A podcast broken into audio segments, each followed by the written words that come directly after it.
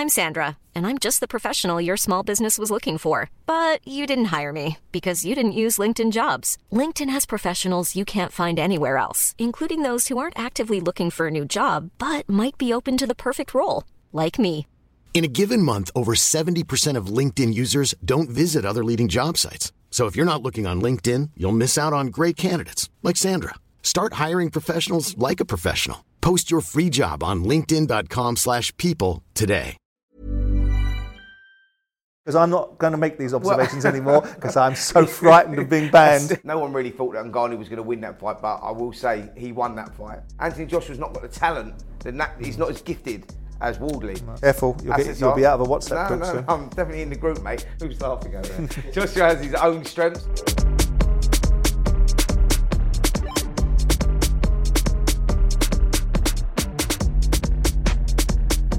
Welcome to Talk Boxing with Simon Jordan and Spencer Oliver. This is episode 46 on the digital version of the huge TalkSport platform. Um, don't forget to like and subscribe. Don't forget to keep watching the videos and leaving questions in the comment section below. But let's get on with this week's show. Spencer, where should we start? Should we talk about Jack Catterall's win against Jorge Linares?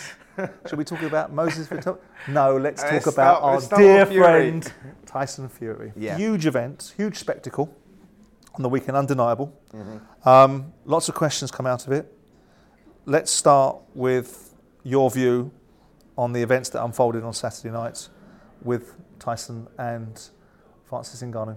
Well, like you say, as, as an event, as a spectacle, it, it was phenomenal. I think the Saudis put on a you know a great. It was like an Olympic ceremony opening. Really, Mm. I think they they went all out, um, sort of raised the bar in that. Do you like pop concerts? Huh? Do you like pop concerts? I do like pop concerts, only if I know who they are. Uh, that was that Mm. Yeah. was a little bit like when I saw Eminem there, I thought he might have been playing, but you know, is what it is. The real Slim Shady. Yeah, yeah.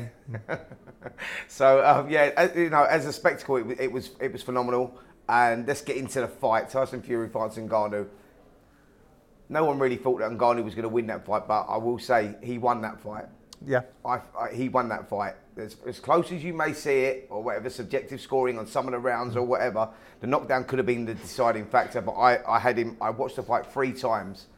Firstly, on the night when we was doing the watch along with um, Adam Catterall and Yep. Johnny Fisher, Yep. sitting there watching it, and I'm thinking, was I getting caught up on how well Ngannou was doing to take away from who was really winning the fight? So I went home and watched it again the next morning. I had him winning by two rounds. Um, even when I was trying to get it closer than that, it was sort of like a round two rounds difference in it. But Ngannou was the winner. I think that, and this is what really surprised me, Simon, was that we were looking at the fight and saying, listen, Tyson Fury is the number one heavyweight right now. He's the number one heavyweight of the modern era. There's no doubt about that. Francis Ngannou, who's never had a fight before, is 37 years of age, coming into a different discipline. We looked at him in the build-up. You go, right, he don't look bad. He looks all right, but he, his feet are too slow. His hands are too slow. Fury's got a great boxing IQ. He'll control the space and he'll and he'll dominate the fight. You know, he'll take away Ngannou's main strengths, which is his strength. He goes Yeah. out there and straight away, Ngannou's controlling the space. Fury's one on the outside, which we expected. Timing's out, doesn't look good, and then he starts reaching. But what Ngannou was doing and doing very well was where he was controlling the space, but he was holding his feet and just shuffling forward, but he was forcing Fury. So he was outthinking Fury. He was forcing Fury to come forward. Fury was making those fundamental mistakes, and Ngannou was using his timing to make up the, for, the, for the lack of speed. So as Fury was throwing shots and Ngannou was shooting at the same time, and he was catching Fury, and that's what we saw in the third round when he landed that left hook. Fury went down, and Fury just never seemed to get into the fight. And a lot of people will say, yes, he maybe underestimated him, did he undertrain, or whatever. I think that he definitely took his eye off the ball. I think that maybe he thought he only had to turn up to win. And all those factors will come into it. As much as they say, yeah, listen, we've seen interviews with Fury saying, no, I trained as hard mm-hmm. as I could have, etc.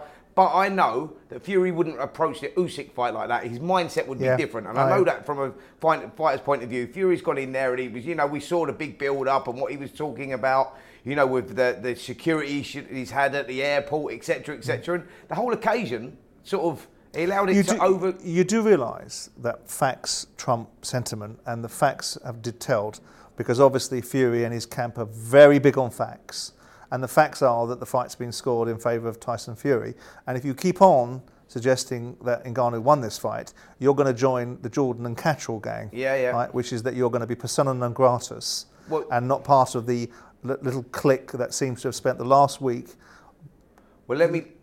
you know, Yeah. s- spieling and regurgitating nonsense, because ultimately the fight was scored that Ngannou won it. Absolutely.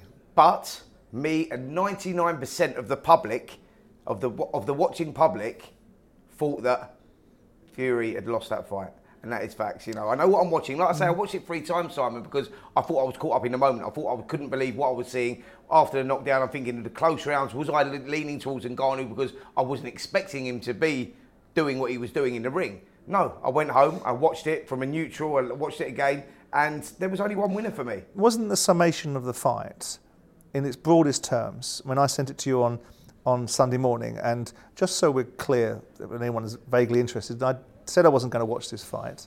I went to a party there was a cigar room they had the fights on and I, they thought I wanted to watch it. So I was like no I don't want to watch this I'll they put it on for you. I said okay. And then I saw Moses Itauma and I thought well actually I want to watch the undercard. And then, I, then I would have been a bit petulant and I'm quite capable of being petulant if I hadn't watched a Fury fight. But I thought the summation of it was that Fury was off and Ngannou was just a little bit better than we thought he was going to be. Yeah. And that was about the long, short, and tall of it. Yeah. And I, I thought that the fight, there's a case for making it a draw. I did not think Tyson Fury won that fight. Yeah. But I think there was an argument to be had that a draw was an outcome Mm. that I could have lived with. I didn't think he won. So Mm. that, so that means, by, by association, I didn't think Ngannou lost. Yeah.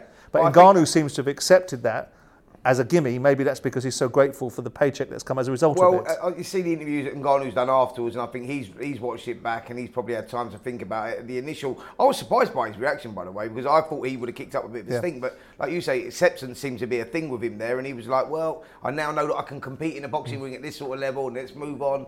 Anthony Joshua, Deontay Wilder, them sort of names he was talking about, but you know, I think since then he's had time to think about it. He's reflected on it. He's looked at it and thought, "No, I won that fight," and and he did win Mm. the fight. You know, like you say, you, you, you said you could see, you know, a I case can make for a- I can make a make case. a case for a draw. Yeah. Well, I would struggle for that Yeah. because, like I say, I watched it three times and trying to trying to be. I was trying to favour Fury in, in- at the second time I watched it, and I still couldn't see him coming out victorious. And as much as that may piss him off and his team off, Yeah. the facts are the facts. That he went in there, and I don't think he was underprepared, but I think that mentally he wasn't prepared Yeah. for what Ngannou was going to bring. And when you're into a fight and it starts going not your way, and you get knocked down in the third round, and then you've got to try and turn things around, you can see that Fury there was a there was a slight look of desperation at times with him, where he was throwing the shots.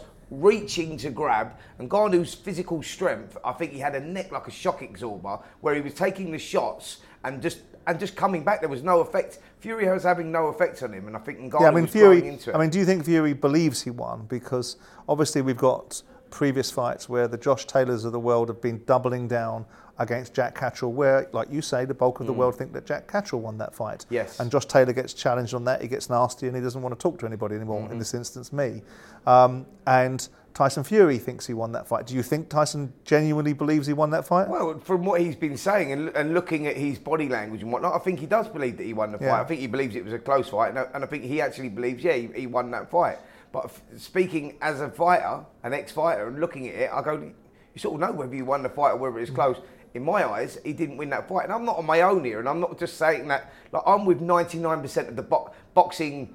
Boxing Fraternity. Mm. fraternity, and the public. So Did you watch know, it when I when I watched it? I mean, I've listened to him and I've listened to a lot of nonsense this week and disappointing nonsense, and and some of my own observations, my ad Yeah. hominems about child and things like that. I think I could have done better on, right? But Mm-hmm. notwithstanding, I think the overriding message is that I expected better, and I'm disappointed Mm. by some of the observations and people like Spencer Brown that have brought my health into it.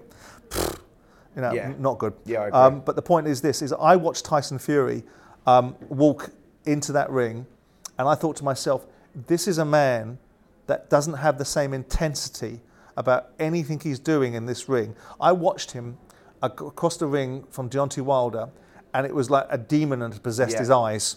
You know, he was looking at Wilder, you know, and there was murderous intent in his focus eyes. was there. The focus was there, and whatever he was saying about you're going to get it, or whatever Yeah. terminologies he used, in this instance, it seemed to be a completely different setup and a completely different feel about Tyson Fury. Now, that doesn't mean that I didn't think Tyson was going to win this fight. Yeah. When I watched him, I thought, it's Francis this, it's very relaxed, Yeah. it's very easy on the ear, and very easy on the eye. And this doesn't feel to me like Tyson has got the intensity Yeah. that some people were suggesting this fight may require. Yeah. Now everybody's saying, and Frank Warren saying, "I told you that Yeah. this was going to be this." None of them thought Yeah. Ngannou was going to cause the problems, and none of them thought that Tyson was going to make quite a meal out of it as much as he did. And Frank can say now, "I told you it was going to be competitive," Yeah. but everybody, to a man, including Tyson Fury, thought this was going to be a doddle. Absolutely, and that is that's a classic example of every time a fighter fi- approaches a fight, he's got to have that challenger's mindset where, you, like you say, where he's the underdog. He's got to be totally focused. Tyson Fury didn't have that. I- I'm, I'm with you, as in he did the same intensity wasn't there. Like when he was up on the stage, he was playing the music, he was jogging around the stage, and, and like you say, it looked like he was going into an exhibition. It did. A lot of people felt that, that thought that was an exhibition, but it actually wasn't. It was sanctioned by the British Boxing Board of Control. Oh, yeah. An official ten rounder, Yeah. and he had to go in there and do the job. And I think that I think it was the surprise element of it. I think he went out there, he let the big right hand go, something that he doesn't normally do anyway. He normally goes out there and feels his way in. Tyson Fury's boxing IQ is is leagues above every every, every other heavyweight. He works fighters out, and that's what that's where his big advantages are. He got out fought here, as in out fought yeah, and and out out-fought, yeah. Yeah, in, in, in both departments, which really, really, really surprised me. Just shows, and and you can't take anything away from Ngannou for that because I think that tactically Ngannou got it spot on. Like I say, he was holding his feet, he was waiting. He recognised that speed wasn't on his side. He was waiting and he was delivering as Fury was throwing. But wasn't shots. that more to do with just where Tyson was in this fight? But, I think- mean, I- we, I think we, a little we're bit of both. elevating Ngannou because everybody gave him, all of us included, Yeah. because that's what it should have been. Yeah. That's what it should have been. And I made the observation, and I said on, on Monday, look, I think Tyson Fury thought this was a doddle. I think, I, don't- I think this is a um, sports entertainment. I think it's Disneyfication, Yeah. and I don't think it was meant to be a competitive fight in certain respects. Albeit, so Frank Warren said to me, "Hold on, you got quite cross with me. Yeah. Um, stop peddling that narrative. Yeah. It was a competitive fight. I said, okay, I'll repackage the narrative right then. This is arguably the greatest heavyweight of our generation, right? Potentially being beaten Yeah. by a 37 year old that hasn't fought for two years with a bad knee that's been Yeah. rebuilt in a discipline that he's never fought in before, making his debut on the world stage. Is that a better narrative We- for you, we- Frank? we and Frank's like, be- that's could- not a good narrative either. Yeah, we could be talking about now, and, and we very well could be talking about right now, is that we've just witnessed the biggest upset in boxing history with what happened there. It's just that the scores didn't go and Ngannou's way. But that's that's the conversation that we could we, we should be really having in my eyes. Do you smell anything? Uh, Does it smell of anything? Does it smell of anything? I'm asking you because I'm not going to make these observations anymore because I'm so frightened of being banned. Do you feel that that's a contrived outcome because there's Look- too much on the line here? Look, One one thing we can guarantee: the the Tyson Fury we got there, you wouldn't get against Alexander Usyk. I- I a question agree. I want to ask you, actually, Simon. You'll know this better than most because you speak to Frank all the time. Tyson Fury said in the build-up to that fight, "I've signed the contract. The contracts have been Mm. signed. Whatever happens, Alexander Usyk, thinking that Usyk wouldn't be ready Yeah. for the 23rd." Through injuries from the last fight that he had with Daniel Dubois, contracts are signed. If you don't fight on December the 23rd, we'll, I'll sue you. I'll see you in court. So what happens now? Well- Because I'm hearing that Fury now Usyk does want that fight on the 23rd, Yeah. and Fury wants to delay it to Well, the that, new year. that, that is what Usyk's management said the other day, which is you can't trust what Tyson Fury Yeah, said. but have contracts so, so let me, so let me go back to the question and, and the understanding of it. Frank, we, again, we have to go on what other people have said, right? Because there's a lot of people suggesting, if you, if, we, if you and I are not in the room, right, we don't know what's on that contract. If you and I haven't seen a copy of that contract, Mm. Yeah. so we have to go on what other people have said, right, so that people are clear on this. What Frank Warren said is a contract's been signed. He's never said that inside that contract was it date. contingent upon a date. What he said was that this contract was based upon it being inside the Riyadh season, which means it runs from where we saw the opening this weekend up to, I believe, the beginning, Beginning or the of March. beginning, the middle of March, right? yeah. So I'm not really bothered with the fight on the December the 23rd. And I don't know why Tyson Fury wants to make it again an ultimatum Mm. where he creates division. Now, I suspect it's because the backstory is that Tyson wants to control the direction. And I did almost cringe, and my bum did almost go, you couldn't get an American Express card between the cheeks of my ass when I'm listening to Frank going, he's the boss, he's the boss, right? But we all got to operate the way we want to. But the irony of Frank now saying that Tyson can't be expected to fight. Um, uh, What is the reason behind it, Usyk though? on December the 23rd Right. when they were making the same argument that Anthony Joshua should be prepared to fight Tyson Fury at the end of November or Yeah. the 7th of December was the drop dead date, Yeah. which was two months after he'd fought Alexander Usyk in a rematch Yeah. that took so much out of Joshua You know, and I think the Joshua camp are falling over themselves at the moment I'm thinking, is Simon praising Anthony recently? Yeah, yeah. But you've got to call it for what it is. Let's have it right. Did you see Eddie Hearn's comments actually calling for the Ngannou Anthony Joshua fight? Yeah, I mean, the I, Rumble in the Jungle too. I think that's interesting in terms of look. I've I've, I've touched the base with a couple of the guys inside Anthony's camp to say, you're not going to fight Ngannou, are you? Mm, look, there's more reason for them to make this fight. A- Eddie Yeah. talks about the fact that they, they were having this opportunity six months ago, and in fairness to Anthony Joshua, he turned around and went, "I don't want that fight. It's a gimmick."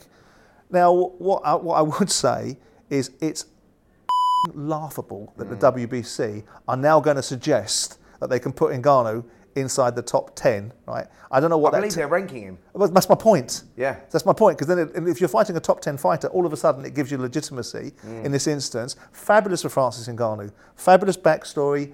You know, really decent human being that deserved to get one sixth of what Tyson Fury Yeah. got out of this fight. And in your, in your book, the, the, the winner of that fight. And he deserves to get other opportunities. Do Whether you not think he won that fight though? Then? I, I Do don't you- think I don't think he lost.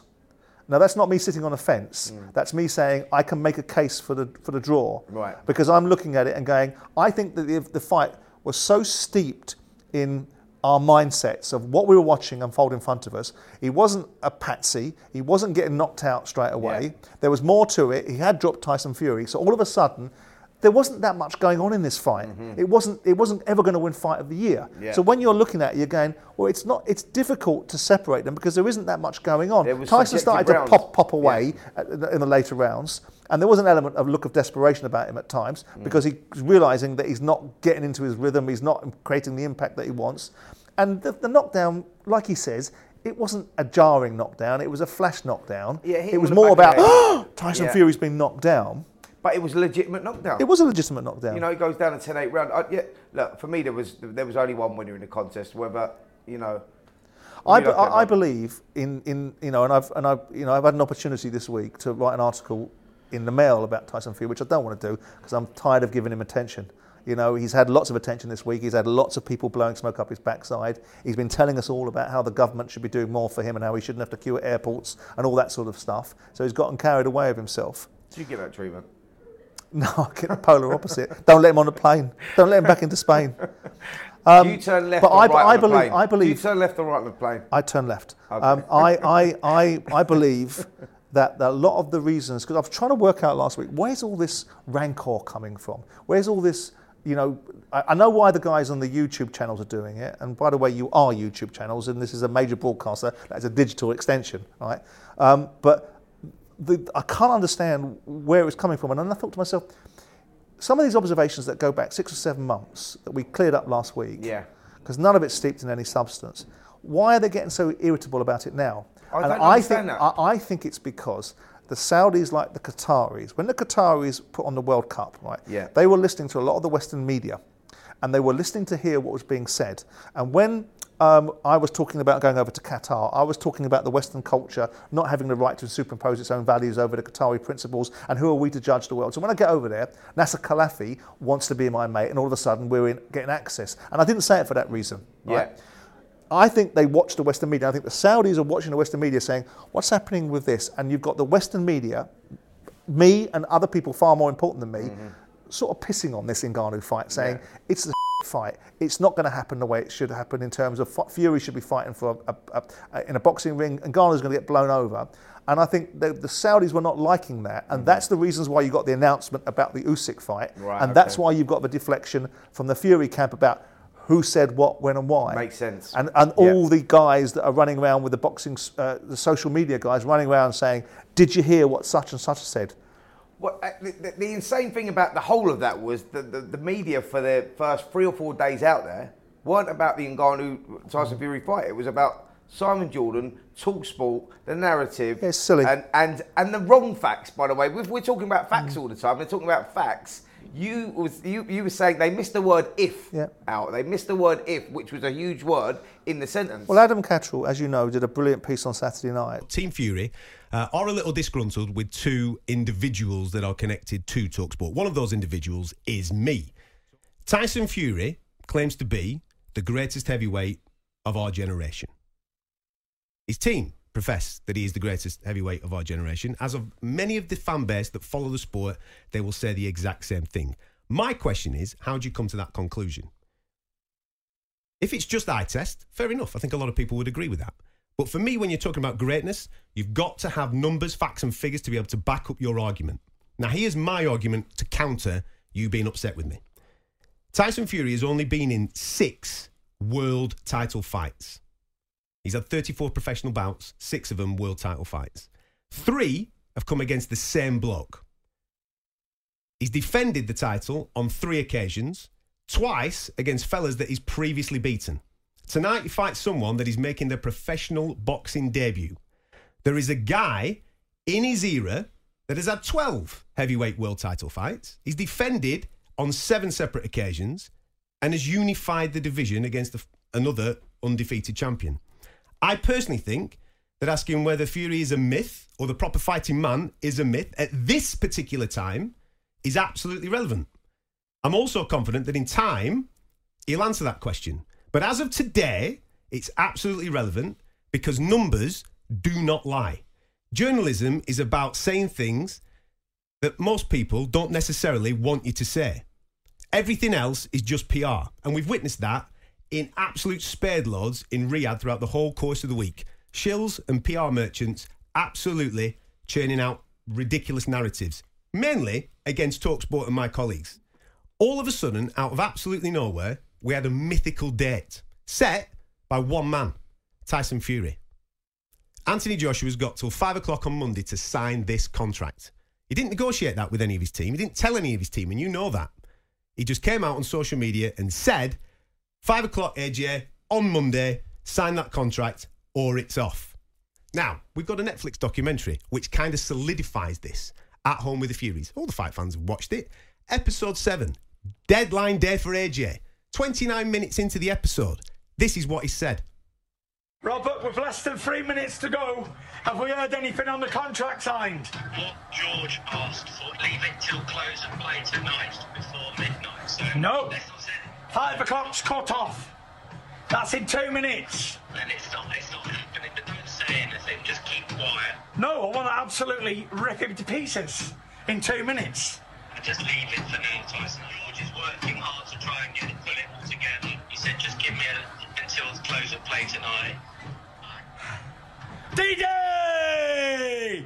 No signature! Five o'clock. Now, to me, my conclusions there are pretty conclusive. They're the actions of a man that did not want to fight Anthony Joshua. He was asked by his team, just give us a couple of minutes, give us a couple of hours, give us till the end of the day, we'll get this over the line. He decided not to do that. The challenge for people like Spencer Brown and Shane Fury and even Tyson himself is if they if they if they're asked to come and support what they've said, they wouldn't dare do it in a debate because they can't because they know the observations that they're making aren't true. Yeah. And they know that the, the, the, the reaction that they're giving isn't based upon any substance. So when Adam invites Spencer Brown to come on his show or to come on my show with Jim, right? Yeah. Uh, or mine and Jim's show, um, you know they won't do it. They'll hide and they'll say, it's because we're not giving you clicks, right? Yeah, yeah. I don't need fucking clicks from Tyson Fury. Yeah, sure. I don't need. The subject matter is Tyson Fury because he is the WBC champion of the world and he's Mm-hmm. fighting that week. And when he doesn't sign a fight to fight Usyk, it becomes a discussion point. Yeah. And I'm so disappointed in the in the weakness of some of these guys. Now maybe they're weaponizing it, and maybe it's just clicks for them too, Mm-hmm. Yeah. and maybe they think it's interesting commentary. And I certainly know that the social media guys, whether it's Kugan Cassius or it's the other fellas that run the different platforms, are all taking content and utilizing it and turning it into whatever they want. My overriding perspective is Tyson Fury doesn't have to have a relationship with anybody that he doesn't have doesn't want one. If he doesn't believe that Talksport have been fair and he doesn't believe that they've supported him in uh, in, in in a view, that's up to him. Yeah. I think he knows it's wrong. Sure. I think that if, if, if he looks at the criticism, did he bet Piers Morgan a million quid? Mm. Did he bet Piers Morgan a million quid? The answer is yes, he did. Did he pay it? No, he didn't. Did he say he was going to have 10 fights and he was going to make Jerry Cesaro at the very back of the pile? Has he done that? Has he said it, did he say he was going to do this? And all of these things Yeah. have resulted in a, in a strange sort of scenario which is mm. disappointing. But look, we've given Tyson a lot of airtime. He didn't want any of it. He's lucky to have got away with the result on the weekend. Yeah. I still think, like you, that when he gets a chance to fight Usyk, we will see the Tyson Fury, Fury. that you and I believe is the generational best heavyweights. And I hope along the way he gets to become a better person as well. Just quickly, do Different you, discussion. Think, that- do you think that this um, this opens up the floodgates now more so for crossover fights? Do you think that we're going to see that a lot more with Francis Ngannou, possibly with Anthony Joshua? Depends what you France Francis Ngannou, Deontay Wilder talking about going into the MMA ring. depends what you think it is. Does it dilute boxing? I, I think it's sports entertainment. Yeah. And I think the, the way that sports is going at this moment in time is on a different level, and there's a different way of looking at it. And the sports entertainment side of things, the Disneyfication has a place. Do I think it does anything for boxing? Not particularly. Do I think, think? it's got a home? I think it's got a home. I do as well. And I think that you know whether I like it or I don't like it, I think you've got to grow up and read the room and Yeah. smell the coffee because it's the way that it's going. And the Saudis have got a style and a way of doing things, and that has has its benefits. But look, A changing of the times. it's a changing of the times. Here's a cool fact a crocodile can't stick out its tongue. Another cool fact you can get short term health insurance for a month or just under a year in some states. United Healthcare short term insurance plans are designed for people who are between jobs, coming off their parents' plan, or turning a side hustle into a full time gig. Underwritten by Golden Rule Insurance Company, they offer flexible, budget friendly coverage with access to a nationwide network of doctors and hospitals. Get more cool facts about United Healthcare short term plans at uh1.com. Hiring for your small business? If you're not looking for professionals on LinkedIn, you're looking in the wrong place. That's like looking for your car keys in a fish tank. LinkedIn helps you hire professionals you can't find anywhere else, even those who aren't actively searching for a new job but might be open to the perfect role. In a given month, over 70% of LinkedIn users don't even visit other leading job sites. So start looking in the right place. With LinkedIn, you can hire professionals like a professional. Post your free job on linkedin.com/people slash people today. I thought there was some really good fights on the undercard, and you know I thought the build up to the grudge match between Fabio Wardley, and, yeah, and, uh, and David, Adelaide. yeah. um, I think the build up was slightly better than the fight, um, but I thought Fabio Wardley did very well. Oh, do you know what? I enjoyed the fight. So did I. I actually, I actually, because I knew where it was. Fabio Wardley was sort of proven in the Nathan Gorman fight. I think he proved that he Mm. sort of belongs at that sort of level.